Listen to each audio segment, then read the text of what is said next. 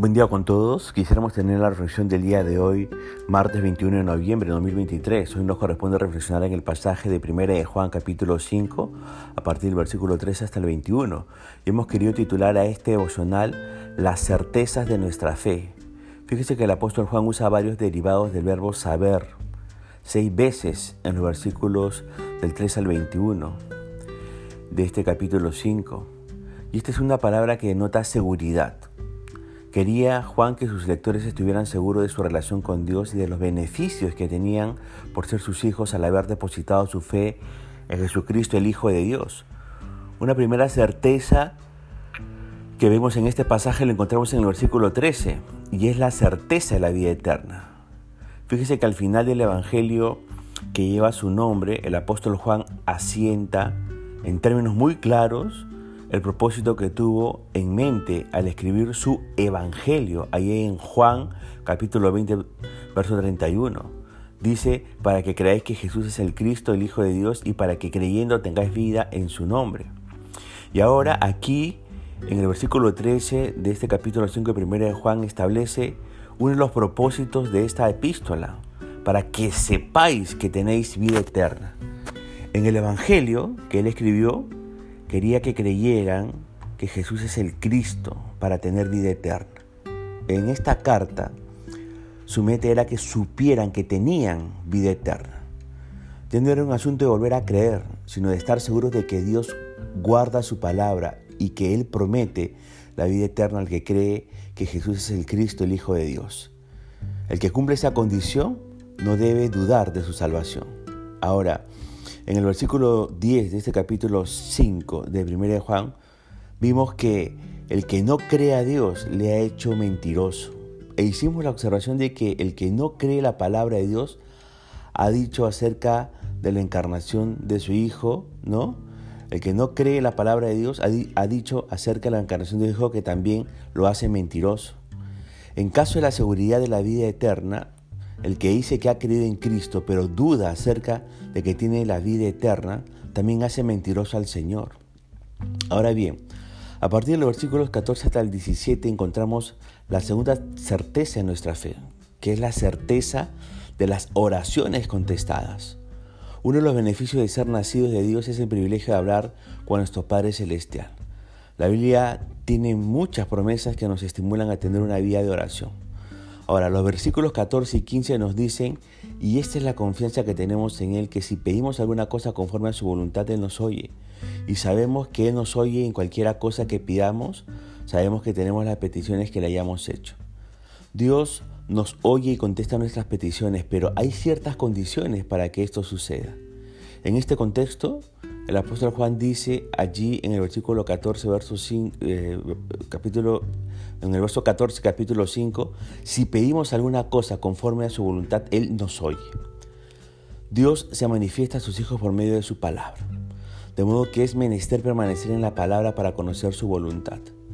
La oración del Padre nuestro es buen modelo para hacer nuestras peticiones. No debemos dejar de pedir solo porque no estamos totalmente seguros de la voluntad de Dios en su omnisciencia y soberanía, Él discierne nuestro corazón y determina qué peticiones deben ser contestadas. Por lo tanto, podemos estar seguros de que hemos pedido de acuerdo con su voluntad cuando recibimos las cosas que hemos pedido, como dice el verso 15 de capítulo 5. Es correcto y sabio incluir en cada petición esta frase, si está de acuerdo con tu santa voluntad. Así que ore a Dios con confianza.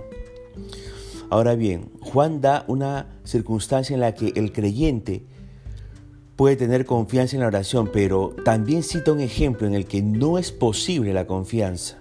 Y eso lo encontramos en el versículo 16, que dice, si alguno ve a su hermano cometiendo un pecado que no sea para muerte, pedirá y Dios le dará vida, pero es para los que cometen pecado que no sea para muerte. Esto evidentemente se refiere a un caso en el que un cristiano observa a un hermano creyente llevando a cabo alguna actividad pecaminosa. No es un pecado una tal naturaleza que comporte la muerte sobre quien lo comete. En tal caso, el creyente puede orar por la restauración de la persona que hierra y Dios dará vida al, peticionario para aquellos que no pequen para muerte. Por otra parte, hay pecado para muerte y el apóstol dice, por el cual yo no digo que se pida. Es imposible decir de forma concluyente qué es el pecado para muerte. Pero permítame compartir con ustedes cuál considero yo es la, interpretación correcta. Una explicación es que lo que está a la vista es el pecado de apostasía. Y creo que esta explicación es la que mejor se ajusta al contexto. Un apóstata es alguien que ha oído las grandes verdades de la fe cristiana, se ha convencido intelectualmente de que Jesús es el Cristo, incluso ha hecho profesión de cristianismo, aunque nunca ha sido verdaderamente salvo. Después de haber gustado las buenas cosas del cristianismo, renuncia totalmente a ellas y repudia al Señor Jesucristo. En Hebreos capítulo 6 aprendemos que este pecado es contundente a muerte, o es conducente, perdón, a muerte. Los que cometen este pecado no tienen vía de escape por cuanto han actuado, como dice Hebreos 6:6, crucificando de nuevo para sí mismo al Hijo de Dios y exponiéndole a la pública ignominia. En toda su escritura, el apóstol Juan ha estado hablando con los gnósticos en mente. Estos falsos maestros habían estado antes en la comunión cristiana, habían profesado ser creyentes, habían conocido los hechos de la fe y luego le dieron la espalda al Señor Jesús, aceptando una enseñanza que negaba totalmente su deidad y la suficiencia de su obra expiatoria. Un cristiano no tiene libertad para orar por la restauración de los tales porque Dios ya ha indicado en su palabra que han pecado para muerte. El versículo 17 nos dice, también toda injusticia es pecado y hay pecado que no es para muerte. Hay claras diferencias en los grados de pecado y hay pecados que no son de una naturaleza tan grave que viven a muerte. Ahora, en el verso 18 encontramos la tercera certeza que tiene el cristiano y es la certeza de la liberación de la práctica del pecado, así como lo escucha, la certeza de la liberación de la práctica del pecado. El apóstol Juan reafirma algo que ya había dicho en el capítulo 3, verso 9 de esta primera carta a Juan. Él había dicho, sabemos que todo aquel que ha nacido de Dios no practica el pecado.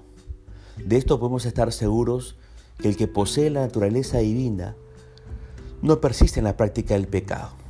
La razón sigue es que está guardado por aquel que fue engendrado por Dios. Evidentemente hace referencia a Cristo quien fue engendrado en nosotros por el Espíritu cuando creímos en Él. El mismo poder que resucitó a Cristo de la tumba actúa en nosotros para guardarnos de la práctica del pecado. Juan afirma que el maligno nos puede tocar para hacernos volver al pecado, dice ese verso 18. Porque, como dijo Juan en esta epístola, el capítulo 4, verso 4, mayor es el que está en vosotros que el que está en el mundo. Ahora, en los versículos 19 al 21 encontramos la última certeza que tiene el creyente con respecto a su fe, y es la certeza de pertenecer al verdadero Dios. En el versículo 19, la respuesta cristiana a cuantos pretenden poseer un conocimiento superior es esta.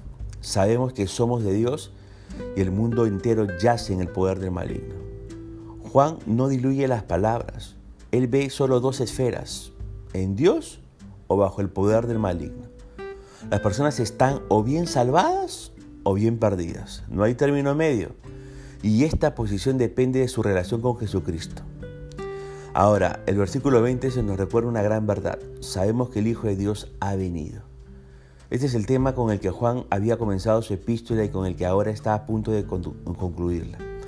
La venida del Señor Jesús nos reveló al que es verdadero, es decir, al verdadero Dios. Dios Padre solo puede ser conocido por medio del Señor Jesucristo. El unigénito Hijo que está en el seno del Padre, Él le ha dado a conocer, dice Juan 1.18. Luego añade el apóstol Juan, y estamos en el verdadero, en su Hijo Jesucristo. Una vez más, el énfasis recae en que solo en tanto que estamos en Jesucristo podemos estar en Dios. Nadie viene al Padre, dijo el Señor Jesucristo, sino por medio de mí. Ahora, este es el verdadero Dios y la vida eterna. En otras palabras, Juan está enseñando lo que los gnósticos negaban, que Jesucristo es Dios y que la vida eterna se halla solamente en Él. Amigo oyente, esta es la razón por la cual el cristianismo no es una religión, sino una relación con una persona. Y esa persona es Cristo. Si usted tiene esa relación, si usted le tiene a Él, entonces tiene la salvación, es poseedor de la vida eterna. Si usted viene a Él, entonces tiene la salvación. Juan termina su carta con una advertencia a guardarse de los ídolos en el, capítulo, en el versículo 21 de este capítulo 5 de 1 Juan. Y esto no se limita solo a las imágenes, sino que incluyen cualquier cosa o actividad que tome lugar de Dios. Nos conviene a nosotros como creyentes hacer caso a lo que dice Juan.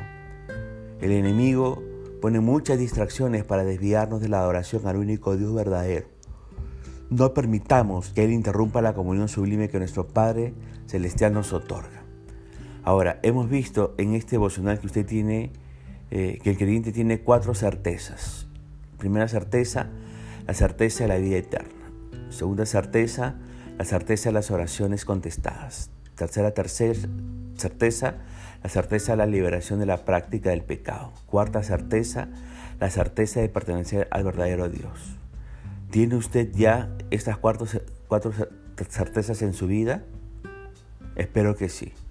Y si no tiene estas cuatro certezas en su vida, venga a Cristo en arrepentimiento, porque uno puede tener estas certezas si tiene a Cristo Jesús en su corazón. Punto final devocional del día de hoy, deseando que la gracia y misericordia de Dios sea sobre su propia vida, comienza a Dios mediante hasta una nueva oportunidad y que el Señor le bendiga.